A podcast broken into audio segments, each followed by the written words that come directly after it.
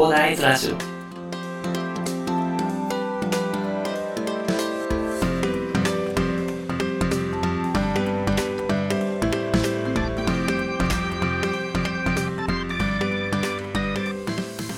はい、おはようございます。こんにちは。こんばんは。広大です。この番組ではですね、一級建築士でブロガー、ポッドキャスターの私が配信のために毎日様々な本を読んで情報収集している中から、サリーマンの皆様に役立つ情報を厳選してお話しさせていただいております。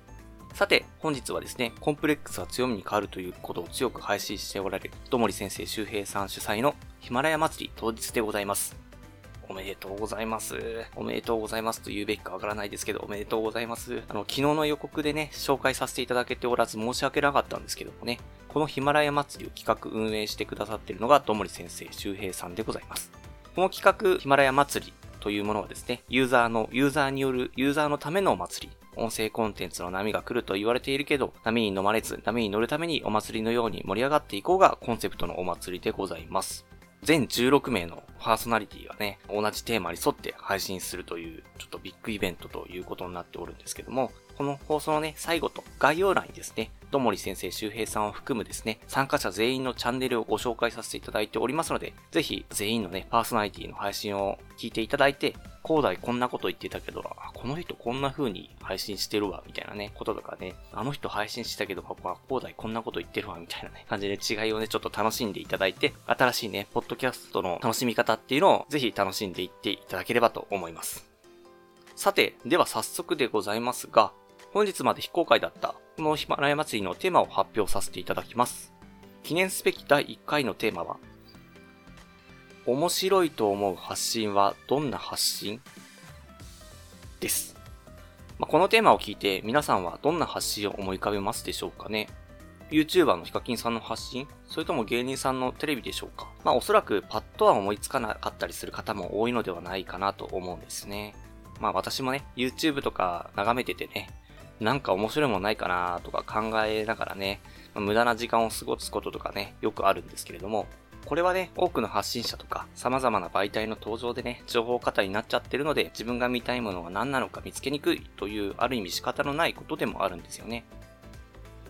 でもそれではですね、ポッドキャストや YouTube を見ても、何を自分が求めているのかわからないという状態になってしまってね、どんどん時間を無駄にしてしまって、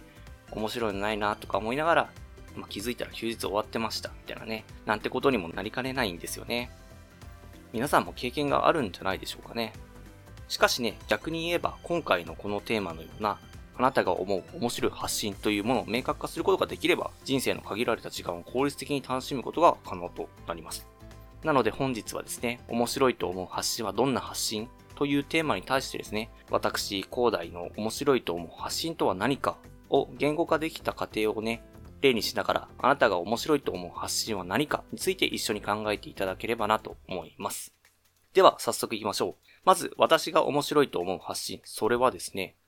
興味をそそられて、かつ、すっきり気持ちよくなれる発信という結論に至りました。早速、私がこの結論に行き着いた過程をお話しさせていただこうかと思うんですけれども、私がこのテーマをいただいて調べたのが、ちょっとそもそも面白いとは何みたいなね、あの根本的なところだったんですけどもね。で、実際にググってみると、驚くことに、面白いには次の6つの定義があることが分かりました。まず1つ目が、興味をそそられて心が惹かれる様、興味深い。で、2つ目が、つい笑いたくなる様、滑稽だと。で、3つ目が、心が晴れ晴れする様、心よく楽しい。4つ目が、一風変わっている、普通と違っていて珍しい。5つ目が、思った通りである、好ましい。6つ目が、風流だ、趣が深い。どうでしょうかね。皆さんはこんな定義があるってことを知っていましたかね。なんか思った通りである、好ましいっていうのが面白いっていうのを私なんかもすごい、あ、そうなんだ、みたいな感じでね、すごい感心してたんですけども、まあ、これを聞くとね、確かに的を得ているなと感じるものも多いかと思います。つい笑いたくなる様、二つ目のね、つい笑いたくなる様、滑稽だっていうのは、なんか、あ、これは面白いっていうことだなっていうのは直接的に来るかなと思うんですけど、まあ、ただですね、ひねくれている私はですね、この6つの定義では物足りないなと感じてしまったんですね。ちょっとひねくれちゃってるんですけど、おそらく1番目の興味をそそられるというのが一番近そうだなというふうになんとなく思ったんですけど、なんだかピンとこないと。まあ、それでね、一度私は自分の好きなポッドキャストと YouTube がどんなものか、どんなものがあるのかということを分析してみたんですね。で、そうすると、ある共通点が見えてきたんですよね。それはですね、最初は確かに全ての発信で興味をそそられるものであったんですけども、その先には必ず自分の知らない情報とか疑問解決によって気持ちよくなれているということがあったんですよね。例えば、私がメインで普段から視聴しているものとしては、ビジネス系のポッドキャストや YouTuber の動画ばかり。加えてね、毎日料理を作っているので、レシピの参考に料理動画を見たり、料理しながら YouTuber のはじめ社長の実験動画をたまに見たりしていますね。あの、スライムのお風呂実験とかね、有名ですよね。端的にまとめてみますと、ビジネス系の発信というのは、新しい知識やビジネスの悩みを解決する知識を得て、すっきり気持ちよくなれる。で、料理のレシピは自分の食べたい料理を作るための解決策、改善策を知ってすっきり気持ちよくなれる。で、まだ見ぬ実験結果、まあ、はじめ社長の実験動画なんですけど、まだ見ぬ実験結果を知って新しい知識を得た満足感ですっきり気持ちよくなれる。ということになって、この共通点からですね、興味をそそられて、数すっきり気持ちよくなれる発信というのが私にとって面白い発信であり、求めてる発信なんだという結論に至りました。このね、3つのステップですね。1つ目が面白いとは何か。2つ目が自分が無意識に主張しているものは何か。3つ目がその共通点は何かという3つのステップを確認することで自分の求めている面白いものとは何かということを確認することが可能になるんですよね。人生はね、有限な時間でね、サラリーマンだと仕事もあるので、なかなか楽しめる時間とかも限られてしまいますよね。そんな貴重な時間をね、有効活用するためにも、ぜひ皆さんの求めているものは何かということを明確にして、より人生を充実させちゃった方がね、楽しく充実した時間になることは間違いないですよね。この3ステップを踏んでですね、なかなか明確にならないという方がいらっしゃいましたら、コメントとか Twitter の DM でね、その3ステップと悩みっていうのを合わせてご連絡いただければですね、私から無料でアドバイスさせていただきますので、ご連絡いただければと思います。人生を充実させるためのね、指針、手に入れるために協力させていただければなと思いますので、気兼ねなくね、ご連絡いただければと思います。それではね、今回は第1回ヒマラヤ祭り、面白いと思う発信はどんな発信ということについてお話しさせていただきました。言われてみると意外と思いつかないですよね。しかも気にしたこともないという方が大半だと思いますので、疑問に思うこともなかなかありませんよね。ただですね、面白いを明確しておかないと、あの、この情報が溢れる現代、まあ、さらにですね、今加速している、情報型が加速しているような現代ではですね、楽しむだけでさえも情報型による情報難民となってしまいかねず、迷路に迷い込んだようにね、時間を無駄にしてしまいかねませんのでね、ぜひ皆さんの面白いを明確にしていただいて、有限である人生の時間をね、効率的に楽しんじゃっていただければなと思います。一人だとね、なかなか難しいよという方は悩まずに私に連絡をいただければと思います。一緒に考えさせてください。では、最後となりましたが、第1回ヒマラヤ祭り参加者16名ってどんなチャンネルでどんな番組があるのという方のためにですね、これから一気にご紹介をさせていただきます。概要欄にもね、リンクと合わせて記載させていただいておりますので、一緒にご覧いただければと思います。では早速ですが、まず一人目が、このヒマラヤ祭りを企画いただいた、どもり先生周平さん。周平さんはですね、喫音症という障害を持ちながらもですね、毎週300名のお子さんにですね、言葉で指導されている素晴らしい方なんですよね。コンプレックスを強みに変えるというすごいプラス思考な素晴らしい発信をされております。今回のヒマラヤ祭りの主催者ということでね、本当にありがとうございます。この場を借りてね、お礼をさせていただきたいと思います。番組自体もね、ヒマラヤの欠点という、あの、なかなかキレッキレのタイトルとかありましてね、すごい結構キレッキレな切り口で発信してるなと思ったんですけど、まあそんな感じで結構面白い発信とかあるのでね、チェックしていただければなと思います。で、二人目がですね、ビジネステク AK ラジオさんの北野さんですね。個人の力で稼ぎたい方に毎日聞くだけでビジネス力が上がるラジオということで配信されております。三日坊主を防いで継続する方法なのでですね、なかなか困ってるけど解決できないという解決策とかも配信されているのが面白いチャンネルでしたので、ね、ぜひチェックしてみてください。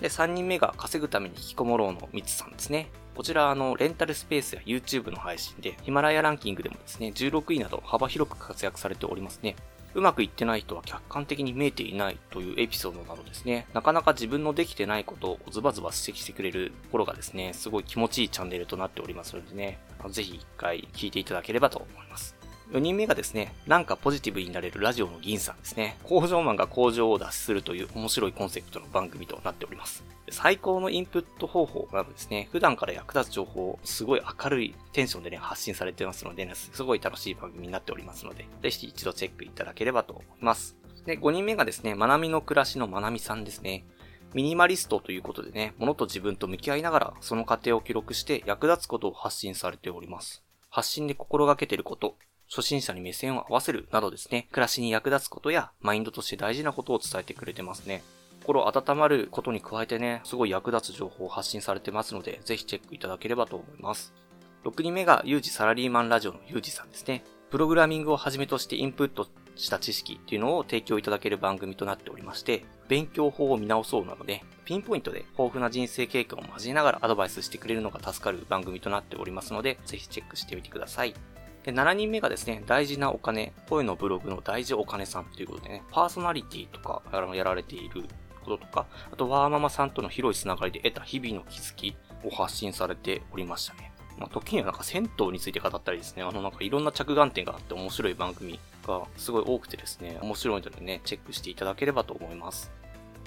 で、8人目がしじみのゆるラジのしじみさんですね。現代の休憩所をコンセプトにですね、気楽に生きるための情報をゆるっと紹介されております。漫画、台風対策、おすすめ無料ウェブ漫画2本なので、台風対策で漫画かとか思いながら、あの結構面白い切り口でね、ゆるっと紹介されているのが面白くも、あの、癒される番組となっておりますので、ぜひチェックしてみてください。で、9人目が松浦レミさんですね。メンエス女子のためのオンラインサロンなので、かなり幅広く活躍されている方となっておりまして、今回のヒマラヤ祭りを機にですね、ちょっと滞っていた更新を再開するということでね、これからが楽しみなチャンネルとなっておりますので、ぜひチェックしてみてください。で、10人目がツバログ、英語、海外生活13年目の翼さんですね。海外生活と英語にビジネスマインドを加えてで配信されております。いつ行動するの？初動が大事な話などね。英語学習だけじゃなくて、で、その英語学習を成功させるためのマインドなどね、大事なこと伝えてくれてます。ぜひチェックしていただければと思います。で、11人目がアニメとか哲学とか一部の物好きに刺さるかもしれないラジオの浩平さん、一部の物好きに刺さるかもしれないっていうのがすごいなんかキャッチーだなと思ったんですけど、浩平さんの考えていることや理解をひたすら喋るという最近あまり見ない潔くのね、気持ちいいチャンネルとなっております。個人的にね、飽きたら適宜解散してくださいというコメントがツボで毎回笑ってしまうんですけど、ぜひチェックいただければと思います。12人目がですね、銭湯に行きたくなるラジオ、銭湯女子ちいさんですね。銭湯紹介とか、銭湯雑学などね、銭湯のスペシャリストでございまして、日々銭湯の情報を提供いただきます。私もね、銭湯が好きで毎週スーパー銭湯行ってるんですけども、交互浴って言葉があったり、どんな効果があるのか知らないことばかりでね、いつもの銭湯に新しい発見をさせてくれる番組となっておりますので、ぜひチェックいただければと思います。13人目がですね、沖縄専業主婦竹の下崎三寸の竹さんですね。4年間のブラック企業勤めから退職して専業主婦となった竹さんが働き方や夫婦について配信されている番組となっております。社会情勢とね、家庭をうまく絡めながら普段生活しててなかなか気づけないことっていうのを伝えてくれてますね。私的には家内安全というエピソードが非常に共感できたので、気になる方はチェックいただければと思います。14人目がですね、1日の終わりにビールとラジオのビールとラジオさんですね。ラジオを聴きながらビールを飲んだり、ゆっくりしたりできる時間を提供してくれます。ビールを飲みながらほっこりと聞ける番組で、駅弁どれも美味しい説っていうのは、あの、私も同意見ですね。あの、駅弁めちゃくちゃ美味しいですよね。なんか、なんであんなに美味しいんだろうと思うんですけど、ぜひチェックいただければと思います。で、15人目が、ショーのつまみ食いラジオのショーさんですね。つまみ食いと聞くとですね、ご飯なのかなと思いきやですね、情報のつまみ食いということでちょっとびっくりしちゃったんですけど、大学生だからこそね、いきなり試験を受けることになった話というエピソードとか、あとパソコンの効率化なので、様々なお話を聞くことができます。ぜひチェックいただければと思います。そして16人目がね、私、広大ラジオ .info の広大でございます。サラリーマンのね、皆様の耳だけで役立つ情報をゲットできるように死に物狂いで情報をゲットして毎日発信していきますので、本日ね、視聴いただいてありがとうございました。ぜひね、今後も頑張っていくので、今後もね、チェックお願いいたします。以上が16名のパーソナリティのご紹介でした。